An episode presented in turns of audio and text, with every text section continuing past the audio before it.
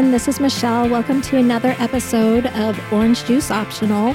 And I am so happy to be chatting with Suzanne today and also with her daughter, Katie. She is making a return appearance. So, yay, Hello. I'm so oh. happy. I know. I'm happy to be here. I'm happy to talk about today's topic. Me too. Yes. I think we're all just like chomping at the bit to, to get our two cents and worth about the interview. Yeah. And I think that's all you have to say. I think everyone in the world knows what we're talking about when we say the interview. Okay. But maybe we should put it out there for those listeners who may not know what we're talking about, who are living under a rock. Yes, or out in the desert. right, exactly. or on an island somewhere without TV. Yes, or... exactly. So we are talking, of course, about the interview with Oprah Winfrey and Prince Harry and Meghan Markle. I, right. I can never say her last name right. Really? Yeah. And then I was like, is she Princess Meghan, Duchess oh, Meghan? No, or no. Yeah, yeah, yeah. I'm like so confused now as I know they oh, stepped yeah. away. Right. But it's confusing. Right. Well, and I don't think she had, oh, maybe she was a duchess before they oh. stepped away. Were they the Duke and Duchess, Duchess of Sussex? Sussex? Yep. Yep. Yeah. Yeah. Okay. So she was a duchess. So I don't even know if she's a duchess now. No, I think they You don't just take that away, right? Or do you? No, you do. Because he also lost all of his military, what are they called, titles. Oh. Yeah. My gosh, that is a huge blow. I know.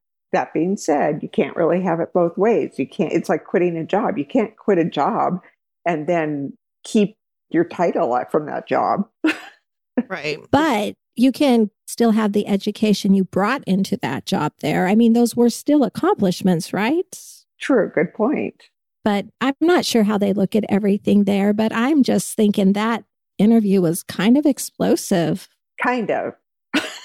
well, more than kind of, but I always use the word kind of. I try to. Yeah, just cushion that a little bit. Yeah, I, I like to cushion things. So. I mean, okay, and here's how I felt. I don't know if, well, Michelle, you and I watched the wedding together. Katie, I know you watched the wedding.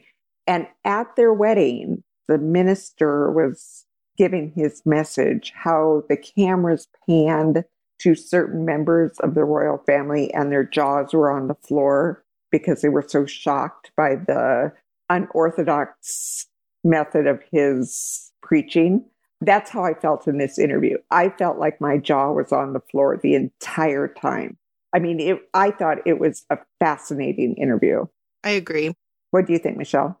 Again, I'm a little bit speechless because I remember watching the interview and just having this pit in my stomach and just waiting for the next shoe to drop. And it was very interesting, but a little uncomfortable to listen to. Yeah. Especially when you are such a supporter of the royal family and everything royal.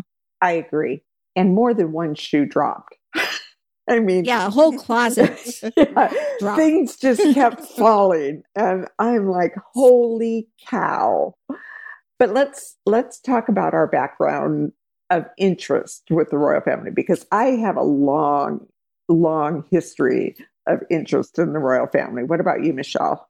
I do also. It's always been a part of my life for the almost 50 years now because my grandma was 100% British. She was raised there and only came to the States when she married my grandpa. And so that was her upbringing. That was her way of life and all that she knew.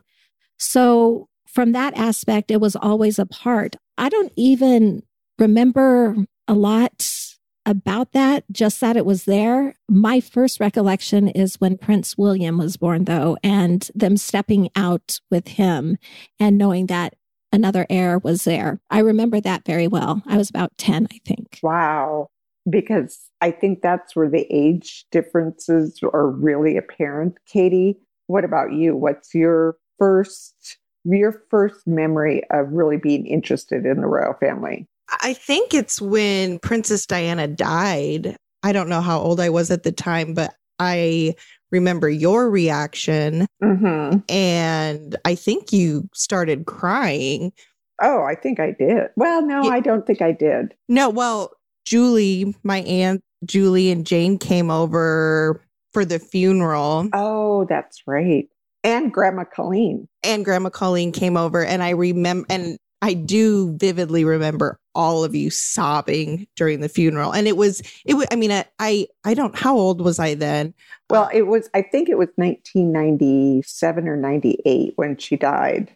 It definitely was 97 because my son Colton had just been born and his schedule was turned around. And so I was up at night because I was the only one in the world up at night with this crying baby watching coverage of it all. So it was definitely 1997. I agree. It was actually the same year my dad died. My dad died in December of that year. So I should have known that. So I was 11 or 12, but I didn't realize the, I mean, I didn't understand really the gravity of, you know, her passing away, but that's my first memory of Diana. And I just remember seeing all of you so upset.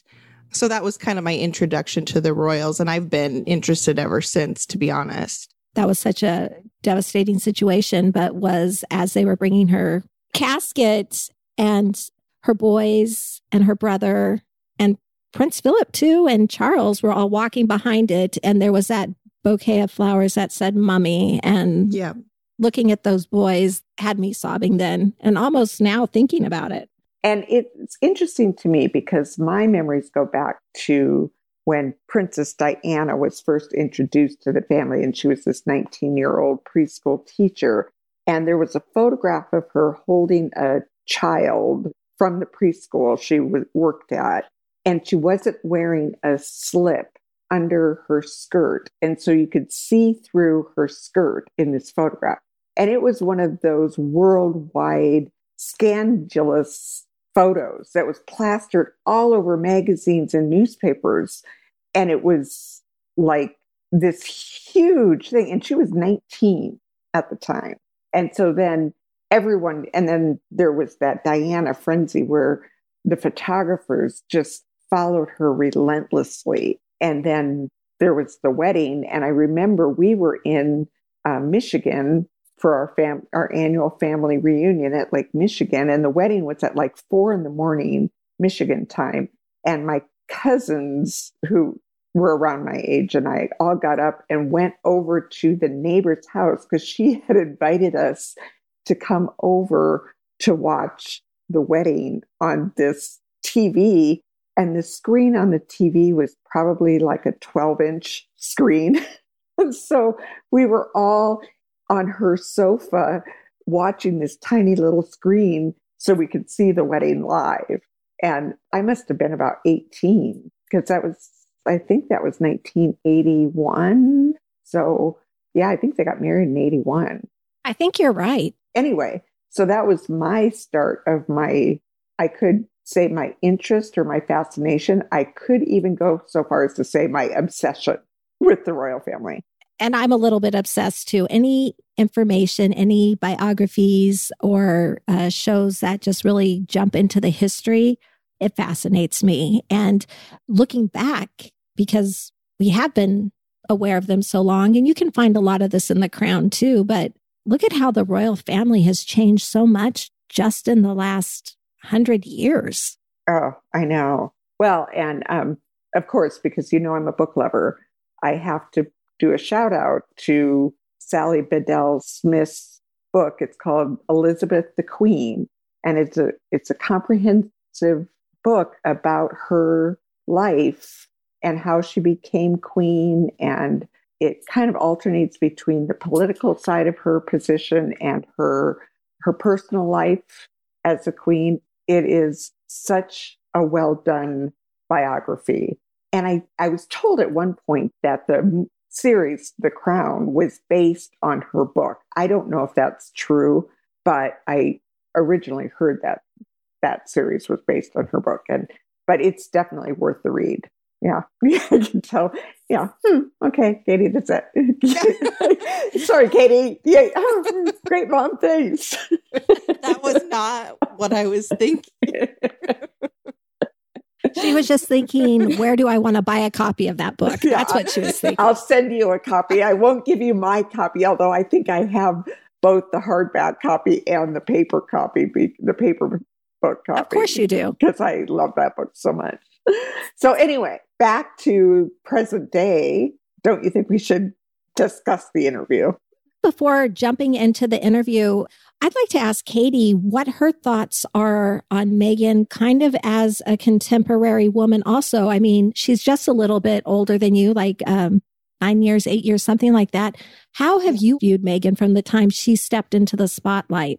Good question. It's a really good question. I've gone back and forth with her. I mean, I like that she's a intelligent, well-spoken woman and she's all for women's rights. I I like that part about there's something about her and I I told my mom this after I watched the interview. There's something about her that bothers me, but I can't put my finger on it. But I mean, I I don't know if this is the right way to say it, but I like the what she stands for. You know, I like that she's not a wet blanket, so to speak. I, I don't know. I my thoughts I go back and forth, but the interview, well, I, I won't go into that yet, but I went in with a certain idea because I spoke to my mom and she had a very strong opinion, but I came out of it having more respect for her. And I know, I mean, it was a polarizing interview, but I actually like her now more than I did before the interview, surprisingly. Hmm, that um, is that is very interesting. Yeah. So to answer your question, I've gone back and forth, but I like what she stands for. I mean, I like Kate Middleton too, but they're just totally different. They are totally different women and they're in totally different positions within the royal family because Kate Middleton is married to a future king, which I think just in general puts her in a different position. Right. What about you, Michelle? I really liked her the first time I saw her because Harry looks so happy. And again, with him, it always goes back to what he lost for me, that, that mother in his life and uh, the bonds that he had to form with his dad and his brother and the king and queen, his, his surrounding family had to be so connected. And he just seemed a little lost for a while. And so when he met her, there just was this protective nature about him that came out and a supportive nature. And he seemed very happy. And so I liked her for that. And I was so excited to watch the wedding. As you said, we watched it together. And Suzanne, I just have to interject. You made me feel like a princess there. I well, I did have tiaras for both of us and and princess yes, tiaras and slippers princess slippers, a book on the royal wedding, and then you made Giada's lemon cookies. Lemon which, lemon ricotta cookies, which yeah. Yes, mm. yes. So you made me feel like a princess. But it was very fun to watch that wedding and everything. And I think during the wedding, our biggest question was what is her dress gonna look like? And you were pretty close. Yeah, yeah I was. I nailed it. I'm just gonna say I predicted it almost to a T what it was gonna look like. Yes. And so I always hoped for the best and was really optimistic, but then started seeing a few cracks maybe in what was being presented. So I was anxious to hear the interview to see which direction it went. How about you, Suzanne? What were your thoughts of Meghan right off the bat? I really liked Meghan in the beginning. The interview they did when they became engaged, I was so impressed with how well spoken she is. And I was like, wow, she is, yeah, a very independent woman. And I was actually very happy for Harry too. I really felt like there's is a true romance. I think they are deeply in love. So I really did like her. But back to what Katie was saying, she feels like a hard person for me to trust. And maybe that's because she's an actress. And so when she's speaking in public, is she putting on her acting hat you know, am I seeing an actor? Which there's nothing wrong with that because that's what she does. That's what she does for a living and she's very good at it. So when I listen to her in an interview, I see an actress. I'm not sure I'm necessarily getting the real Meghan Markle.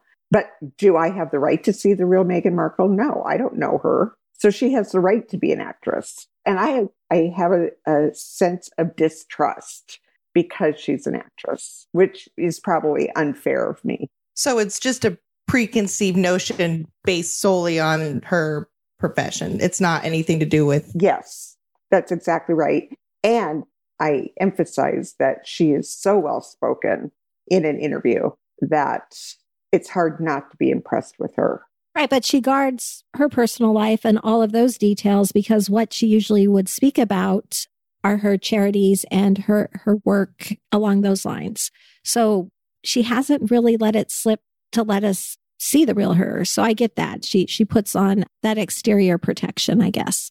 Well, and maybe that is why this interview was so jaw-dropping because I think we went from her being extremely private about her personal life to all of a sudden opening the doors and letting us all in.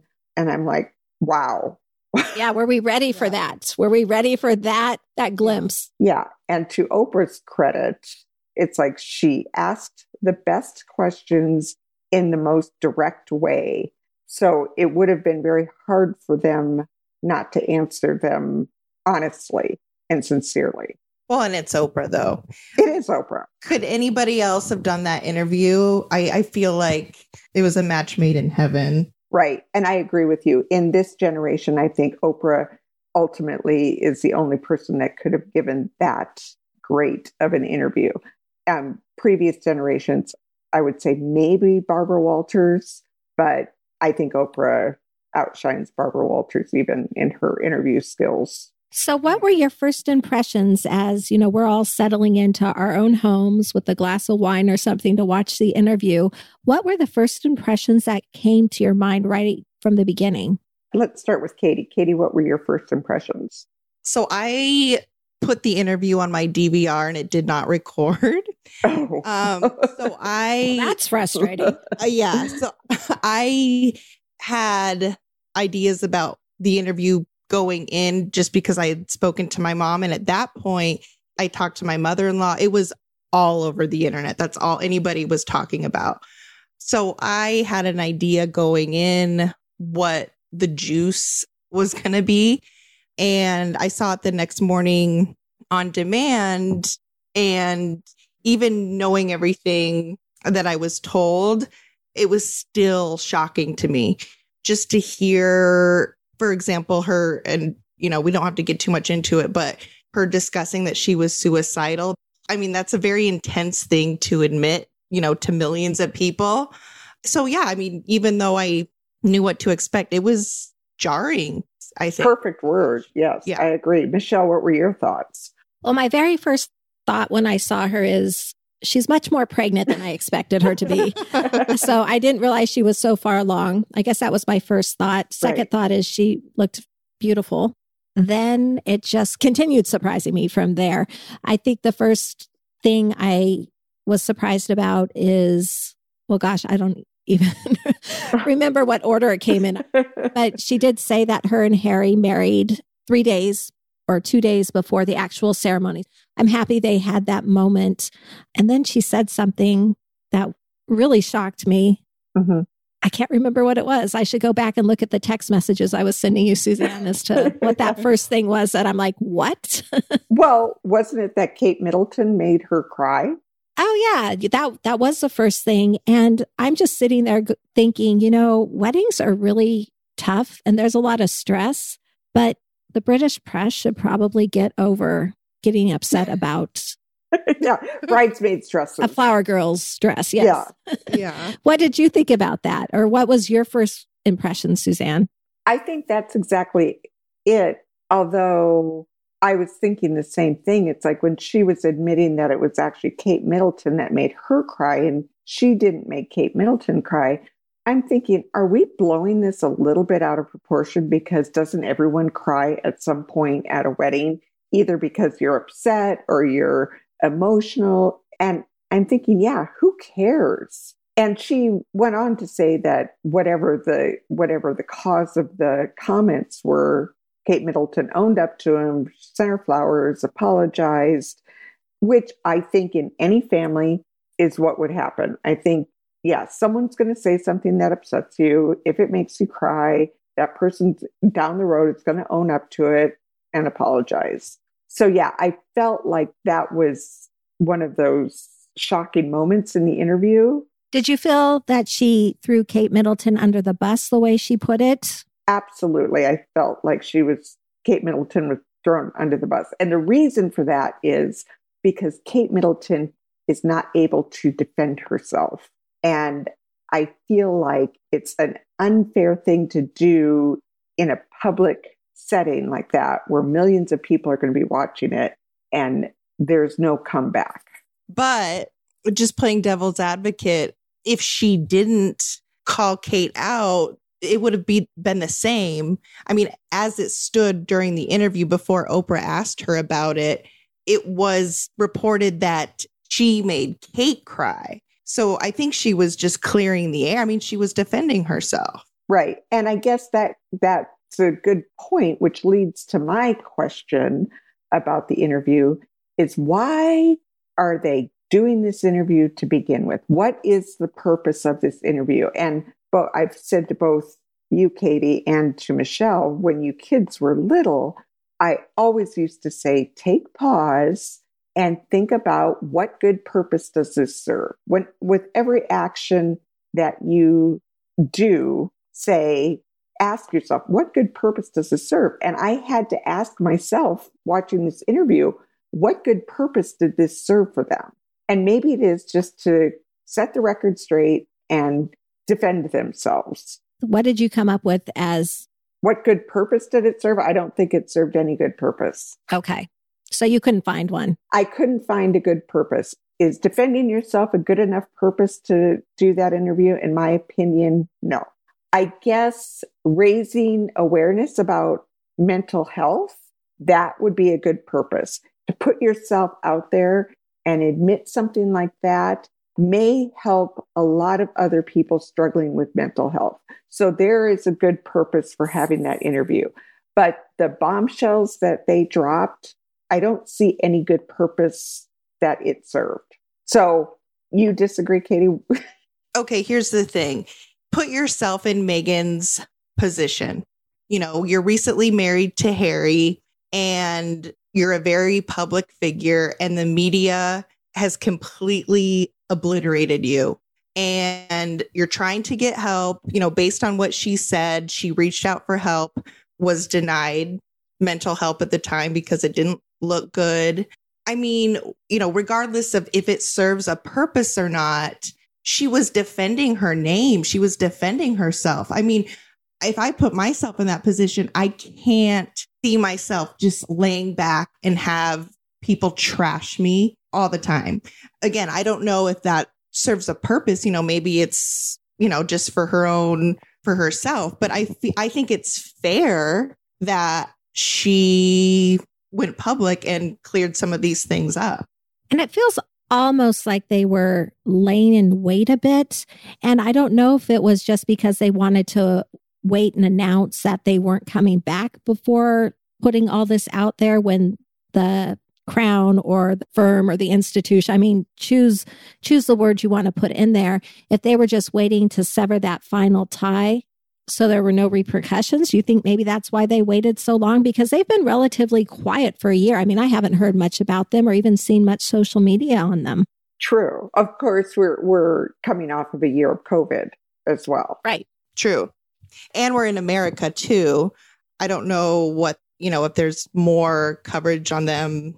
I mean, I'm assuming there is just in the UK, but. So I agree with what you say that she has the right to come out and defend herself against everything. You know, she's felt persecuted by the media for as long as she's been in the royal family's life. She's felt persecuted. So, yeah, she does have a right to come out and defend herself. And I agree with that. But what I don't agree with is bashing the institution and bashing the royal family for her cause, for her cause of defending herself. Okay, so yeah, you can defend what you have been persecuted over, but to bash the royal family that is so highly regarded by so many millions of people, I think is a little over the top. What do you think, Michelle? Wow. Um, yeah, I, I would agree. Again, as the interview started, to hear her talk, I guess right from the beginning of that interview, it put me a little bit on guard. Like, this is something that we haven't seen before, only because she is such a well spoken woman. She is an advocate for so many progressive things and looking forward to the future and being a strong woman and everything. And for her to be there and to say that she had no idea. Right. Good that, point. That's really hard for me to swallow because, again, you know where to find the information and why the royal family might not have been a part of your childhood you heard about it. You've seen movies about like Roman holiday where the princess gets away for just one day. So you have to know there's going to be a change. You have to know. I'm sure that was explained to them, especially after everything that happened with Diana. She had to have that conversation with Harry. She had to have that conversation, you know, with people there just saying it's going to change. My thought though is, did she think that, okay, I'm going to play this game and go into it and surrender my passport, my ID, and everything. But then I'm just going to be me and they're just going to accept it. Did she think it was going to be that easy of a transition? I think she did. I think, and she admitted this in the interview that she was naive at the time. And I, I do think she kind of thought that she could have the best of both worlds when in reality, I mean, if you're going to be royalty there, there are some drawbacks to it. Well, and the fatal mistake you make in any marriage is if you're going into a marriage hoping you're going to change the person you're marrying. And I felt like for her to say that she had no idea going into this how different it was going to be, and she had, it's like, okay, did she go into it thinking, I'm going to change this institution? I'm single handedly going to come in and change this entire institution that's gone on for centuries because I'm a strong and independent woman. So I don't really need to worry about what I have to face entering this royal family. I mean, so in my mind, there's a level of arrogance there that says, you know, and she didn't say that in the interview. This is something that I'm speculating about. It's the angle that I kind of took off of it. Yeah, that's what I think I was kind of trying to to get at also is just that forward projection of, oh, okay, well, I'll play their game right now, but it's going to be all different when I get in. And, and I'm going to change things. Yeah. And she did bring a lot of openings for potential change or growth. So she did have that to offer, but it wasn't as easy as she thought, I guess. So like, right. And back to what you were originally saying, Michelle, is that sense that she, well, she flat out said she had no clue. She was just in love and she wanted to marry the man she loved. It's like, come on, give me right. It's not break. the hallmark. It's not the hallmark yeah. version of uh, yeah. uh, life. Yeah, and if she had done any research at all, she could have just gone to Harry's mother, who was killed trying to survive in that environment. And she's saying she went in blindly thinking that she wouldn't have to adapt. It's like, give me a break. Yeah, you're so full of it. You know, she had to have known. And I agree with that. I, I think she knew more than she let on in that interview. I, I would agree with that. I felt that way watching yeah. it. Well, and if you have it in front of you, Michelle, I think this is a good time to read what the Queen's response was to the interview, because I think it goes back to this a little bit. Do you have that in front of you? Yes, I do. The response that was given by the Queen or the palace is the whole family is saddened to learn the full extent of how challenging the last few years have been for Harry and Meghan, particularly that of race are concerning. While some recollections may vary, they are taken very seriously and will be addressed by the family privately. exactly. I personally thought that response was perfection. It's like they acknowledge that they didn't recognize the challenge, how deep the challenges went for Harry and Meghan. So they are admitting some fault in what has happened but they're also saying, okay, but you're hearing one perspective, you're hearing one side of the story, and recollections vary from person to person. So the other people in the royal family who don't get a chance to respond because they're still in the royal family um, don't really have a chance to say, well, this is how I remember it. Right. And if you remember back to the time when Princess Diana passed away, the royal family fell under attack then, and the queen came on and shared very beautiful words about where they were in the whole thing, trying to unify again the country in the passing of Princess Diana. You have to think that they learned something in that process, so they would not let anybody go into it blindly. They would not let Kate go into it blindly. They would not let Meghan go into to it blindly. But I guess the idea of it and the reality of it are two separate things. And so that's where the disconnect might have been. Mm-hmm. But I think they're exactly right when they say they have to deal with this privately. These are private family issues and similar issues, I suspect, that every family to some degree has to deal with privately. The fact that Harry and Meghan decided to make it so public I think is very hurtful. I don't see how there's any good that can come of that. I think it just drives the wedge deeper into the rift that's been created.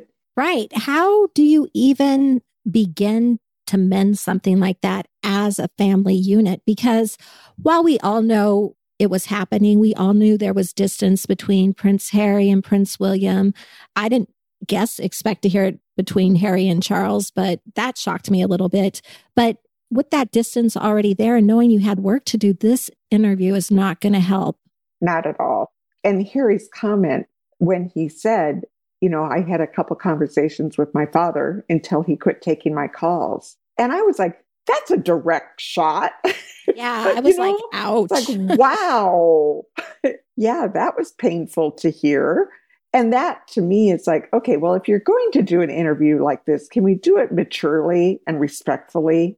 Do we really have to throw the jabs? You don't think they were respectful? I mean, they definitely teetered on a line, but I don't know. I just, I, and, and part of it, I think, is, you know, clearly, like I said before, this interview is so polarizing. But again, playing devil's advocate, I just feel like there's so much and this this extends to both sides. There's so much that we don't know. So it's hard. Everybody can form their own opinion based on the information they have but there's so there's so much behind the scenes that you know and i appreciate the institution and the monarchy probably not to the degree that you and michelle do just because i don't have the same history yeah, I would have to agree with Katie on this point, only in the fact that they said this was a tell all, that no questions were off limit. And I think they answered the questions as respectfully as they could with the right. topic, but some things should just not be said. Yeah. I was going to say something along those lines.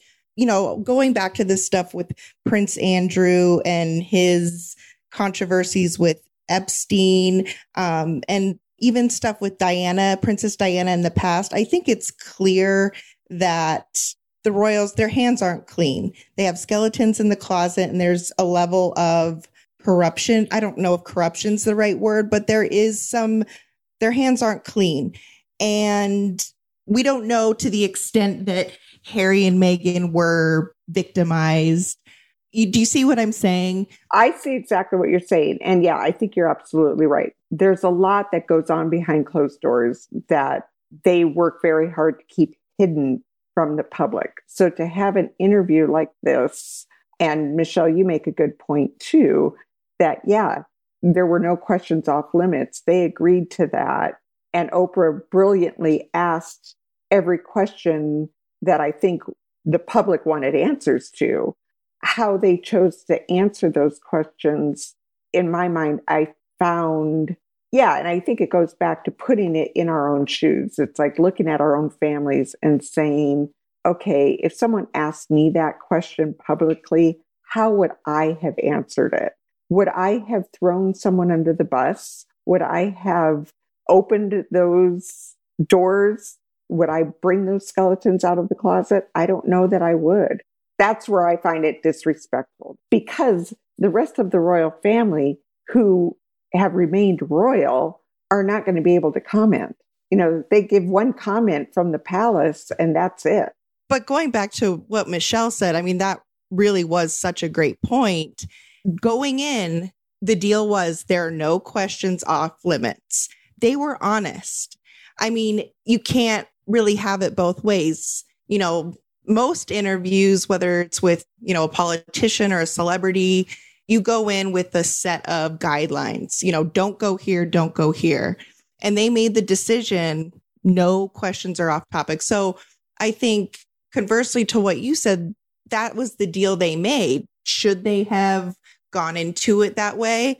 But you, I have a certain level of respect for them for at least being honest, you know, and I think I kind of, you know, weeks ago when I saw advertisements for this interview, honestly, I didn't think much of it just because I thought it was going to be rose colored, whitewashed. I mean, most eh, everything is so censored now. I didn't think there was going to be anything of substance, to be honest. And that was not this. Good point. What are your thoughts, Michelle?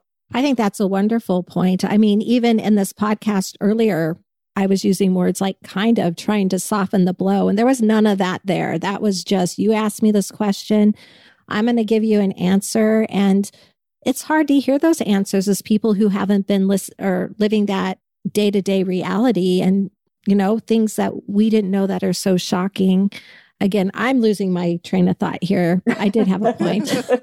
no, I think you made your, I do. I think you made your point very well. I think, though, that I am leaning more towards my loyalty to the royal family, my blind loyalty to the royal family, my love for the royal family, where, Katie, I feel like you are leaning more towards your respect for Harry and Meghan, which I agree with as well. But yeah, I guess I'm not ready to let go of any of my deep, passionate love of my image of the royal family. Let's say that my image of the royal family. And I would have to agree. My natural instinct and where Eileen is more towards the royal family and the fact that a year after the fact, I understand wanting to clear your name. I understand what they were wanting. Well, I don't understand exactly what they were trying to do, but they wanted to get their side of the story out there and and tell where they're coming from because they did just make this huge change that will go down in history. But if you look at the royal family, if you look at the institution of the crown, it's freaking endured. It has gone through scandals. It has gone through changing times and it endures because while it's not adapting maybe as quickly as some people would like, it is still adapting and moving forward and trying. As a queen, that would be hard. You have your job. And I saw somewhere that they said that the Netflix show, The Crown, was appropriately named because it really was about Queen Elizabeth giving her life to the people. And so to find that balance, and then this interview comes out and it feels like a direct shot and just a bad stroke of timing. Prince Philip's in the hospital with issues. And I mean, there's already that stress they're going about. Now there's this interview. So I know I'm just kind of rambling, but well, no, my mind is kind of all over the place. I know. And I think I think my mind is kind of I, I don't think you were rambling at all because my mind is going all over the place too. And Katie, I didn't mean to interrupt. What were you gonna say? No, mine is too. And there are so many layers to this topic and i think yes. that's why i lost my train of thought because there are there are so many layers and it's not just about meghan and harry it's not just about the royals it there's just so many other things at play and you know for me i can't i can't fairly look at it the stuff with prince andrew really put a bad taste in my mouth it just did because if you watch the interview with him that whole situation was so sketchy to me. Mm-hmm. Um, I'd agree. Yep. Yeah. So that that situation kind of put red flags up in my mind. And so going into this interview with Meghan and Harry, I'm like, it, it just kind of went along with that narrative of, you know, we push things under the rug. So I didn't I didn't have as much empathy for them or for the royals. I just, I, I kind of, you know, and this is a time we're living in a time of reckoning for so many people want to hold and, you know, going back to what you said, Michelle, why asked why now? I think it's because this is the time that everybody is just wants to hold everybody accountable. And there are pluses and minuses to that. To your point, though, we're definitely in a time where we want everyone wants to hold people accountable for their actions. But my question would then be to what degree do we do that? You know, and is it acceptable when we're doing it in spite of who we're hurting and how badly we're hurting them? At some point, you still have to have some level of compassion for the people you're calling out.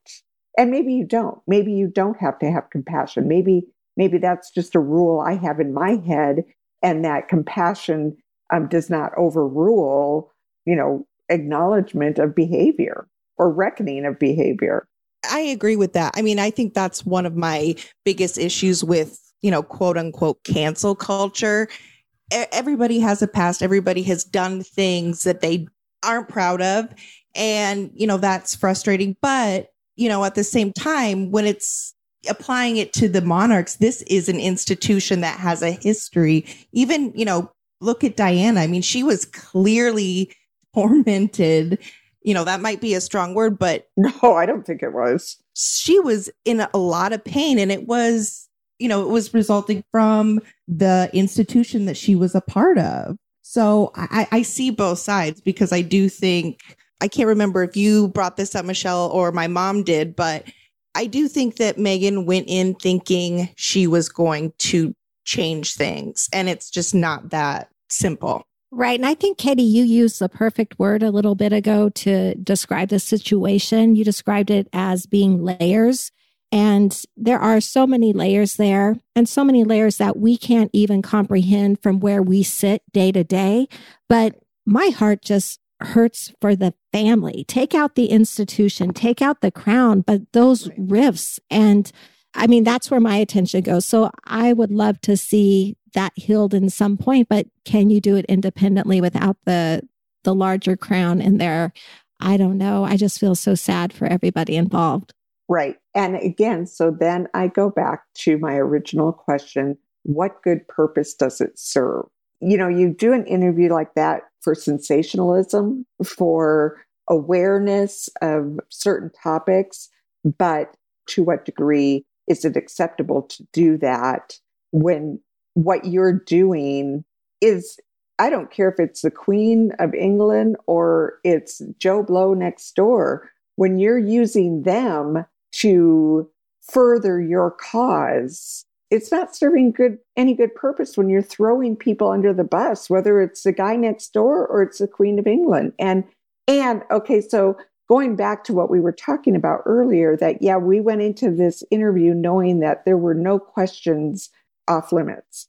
But didn't they have the right to say, you know, and Harry did at one point say, You're never going to get that answer out of me. I'm never going to answer that question. And that was about who made the comments about um, the color of the skin. But they had the right to answer that question any way they saw fit. And the fact that they answered every single question the way they did, at some point you would think they would have paused and answered those questions without by saying, well, I am uncomfortable answering that question. Well, give an example because I don't I disagree. What what could they have done? I mean, the question that Oprah asked, I, I don't even know if she asked it. Well, no, she did. You're right. There was a point where he said, I'm not comfortable answering that question. That was a very whatever the question was, I don't remember what it was, but it was who was it? It was a two part question. The question was who was it in your family that you had that oh, conversation okay. with? So that that's a very pointed question. I mean, you have to to answer that, you have to literally call somebody out. That was my dad. That was my brother. That was Kate. I don't, you know, with the exception of when Meghan said that it was actually Kate that made her cry, which you know, sounds like it's the truth. They didn't call anybody out directly I, I mean, I didn't take it that way. I mean, I know there were little jabs here and there, but I don't see what you're seeing or what you saw in terms of calling people out. I, I don't think they called people out like you feel like they did. Well, and you could be right. They did refer to the institution, a lot more than they referred to direct members of the family. And they were very kind to the queen and very respectful to the Yeah. queen. Well, I think, yeah, I think they would have been fools not to be, frankly. You know, I think, I think when you're, when as the queen, you're the head of that institution and such a beloved, probably the most beloved member of the royal family. Yeah, I think you would be a fool to say anything negative about the queen. And I think they're smart enough to know that and to go one step further and actually say, this is not about the queen. This is not, you know, none of this is directed at the queen or at Prince Philip. You know, you can only hope they're going to say that. But yeah, I kind of felt like the unsaid comment was, you know who you are. You know we're talking about you. That's kind of was my sense. Which that does make sense. And I guess just thinking about it, because I know we probably have to wrap up, although I could talk about this for hours. Maybe this was just what Harry and Meghan needed at this time to move forward with their own family. They're expecting that second baby. It doesn't make it right. It doesn't, it just maybe is, that's the last piece of the puzzle that they needed in order to move forward with their lives together and then start rebuilding everything. I don't know. Yeah. I'd like to think there was some purpose to get it all out there, say it, and then start rebuilding. Right. And it'll be interesting probably to see well, did this make it better or did this make it worse? I think there's going to be a ba- lot of backlash. I think this is probably going to, to some degree, backfire for them. I think they're going to get a lot more attention in a, instead of a lot less attention, at least in the short term. I would agree. Yeah. And we can speculate all day what good purpose this interview served. But yeah, I don't have a lot of sympathy for them at this point to say they needed this for them. It's like, well, okay, well, fine, you needed this for you. But yeah, you've just drawn the rest of the world into it. Right. And family dynamics are so difficult on an everyday level. And then to add all those layers again on top of it, I, I can't even imagine. I would never have done an interview like that because I would have chosen to handle it privately, but my name's not being disparaged and comments being made about me and my kids. So Mhm. I don't know. I see everything from a lot of different perspectives. I know how I feel, but I also can empathize with how other people feel and might be approaching things. Katie, do you have any final thoughts? I don't. I have a question though. When Diana had that interview, I think it was it with Diane Sawyer. Was it was too- Pier. It was what's his name, Piers Morgan, I believe. No, no, no, no, no. This is, you know, the infamous interview when she discussed her bulimia. Right, Uh, right. I know the, and I don't know who the interviewer was. I thought it was Piers Morgan, but but I I know the interview. Well, what how is that because I was too young at the time. How is that received by the public during that time? Because I kind of feel like and I told this to you, mom. I feel like Meghan is definitely trying to and purposely trying to fill Diana's shoes, which she never will do. You know, but she's taking that path. And I'm just curious when that was aired, was it as polarizing as this interview Yes. with Absolutely. so and time has has been very kind to Diana. I mean, people look back, you know, are we going to look back on this interview, the people who, you know, Well, okay.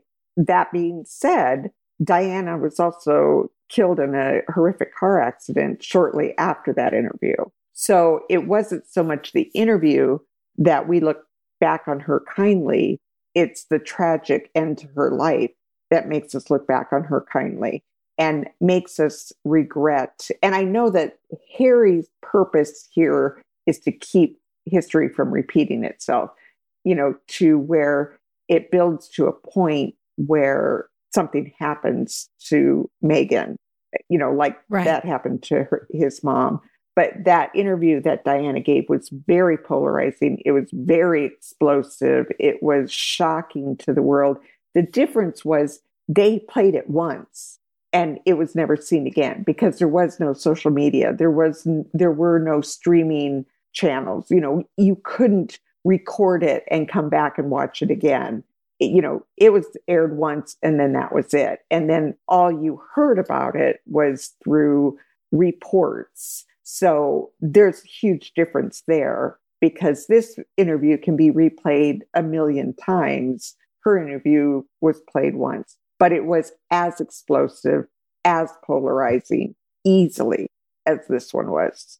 And I just looked it up. That interview was actually with Martin Bashir. Does that sound right? Okay. Yeah, I wouldn't have remembered that.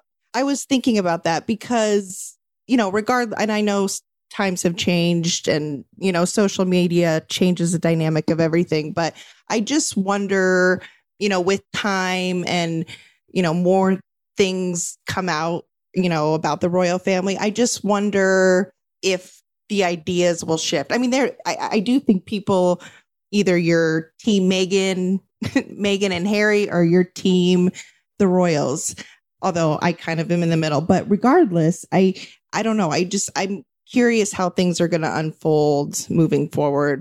And Katie, I think you made another really good point in the fact that Meghan and what Harry is seeing very much so does parallel what his own mom went through. And the Right. consequences were what they were. And I think he's doing everything he can to be a supportive husband and to take everything so seriously. And that's what he should be doing. So I. I just wanted to put that out there. I would have felt bad afterwards if mm-hmm. I'm like, oh, I meant to say that, but I didn't. So I agree. And and going back to, you know, we've been going around and round about what is the point? What is the purpose? Maybe that is their purpose. You know, they don't want to see a repeat of what happened to Diana and and she did die in a car crash, but ultimately it was a result of of the paparazzi and the her being followed. And probably the lack of, yeah, walking away from the royal family and the lack of protection she had from the royal family. Right. So And Michelle, you're absolutely right. We're we we used our time and I know I'm so sad I because know. what a great having- topic. What Yeah, a a great great conversation. conversation. And it's always good to hear Katie's voice too and to have her part of the podcast. So, Katie, are you on board in a couple weeks when we do the wedding episode? Um, yes, I'm I'm very excited about that episode. Yeah, and that one Okay. won't be won't have near the intensity that this conversation had. It, it won't, but it's got to happen soon because the wedding's only like two and a half months away. I know it's it's coming fast. It's coming fast. Well, thank you, Katie, for being our guest today. And we look forward to talking to you uh, in like the next week or so. And Suzanne, always great to talk to you. Always great to have you too, Michelle. With all that shared, cheers, everyone. Cheers. Cheers. Thank you. Thank you for tuning in to our podcast, Orange Juice Optional. What many of you wouldn't know is that this podcast has been a shared vision of ours for many years. And knowing what we know now, I can't believe we've waited so long to make our vision a reality. right? I really think the hesitation on our part came from all the unknowns of podcasting, the biggest unknown being the toughest one. Where do we begin? That's when we found Podigy and Riley. And you know, if we had God send music, I'd cue it right now. Riley is a know everything about podcasting kind of guy, and the best part for us was that he was so nice and down to earth about everything. And by everything, I mean he answered so many questions, he gave so much reassurance, and he offered advice on things we hadn't even considered. Initially, Podigy helped us choose our recording equipment, find our music, create our artwork, and set up our templates for recording. And seriously, how many Zoom calls did setting up the templates take? Probably too many to count because we are technology challenged. But the best part of each one of those calls was the reassuring voice on the other end. I love that about Podigy. Now that our podcast setup is complete and things are running a bit smoother, knock on wood, Podigy is going to edit each upcoming episode, do our show notes, and get our show out there for the listeners. Their help takes so much off our plate that all we really need to worry about is our friendship, next week's topic, and if it's an orange juice needed kind of day. So if you're interested in podcasting, please don't let the unknown stop you. Please check out Riley at podigy.co. That's P O D I G Y dot C O. They have packages available based on each show's individual needs. Thanks again, Podigy. Our next toast is for you. Cheers. Cheers.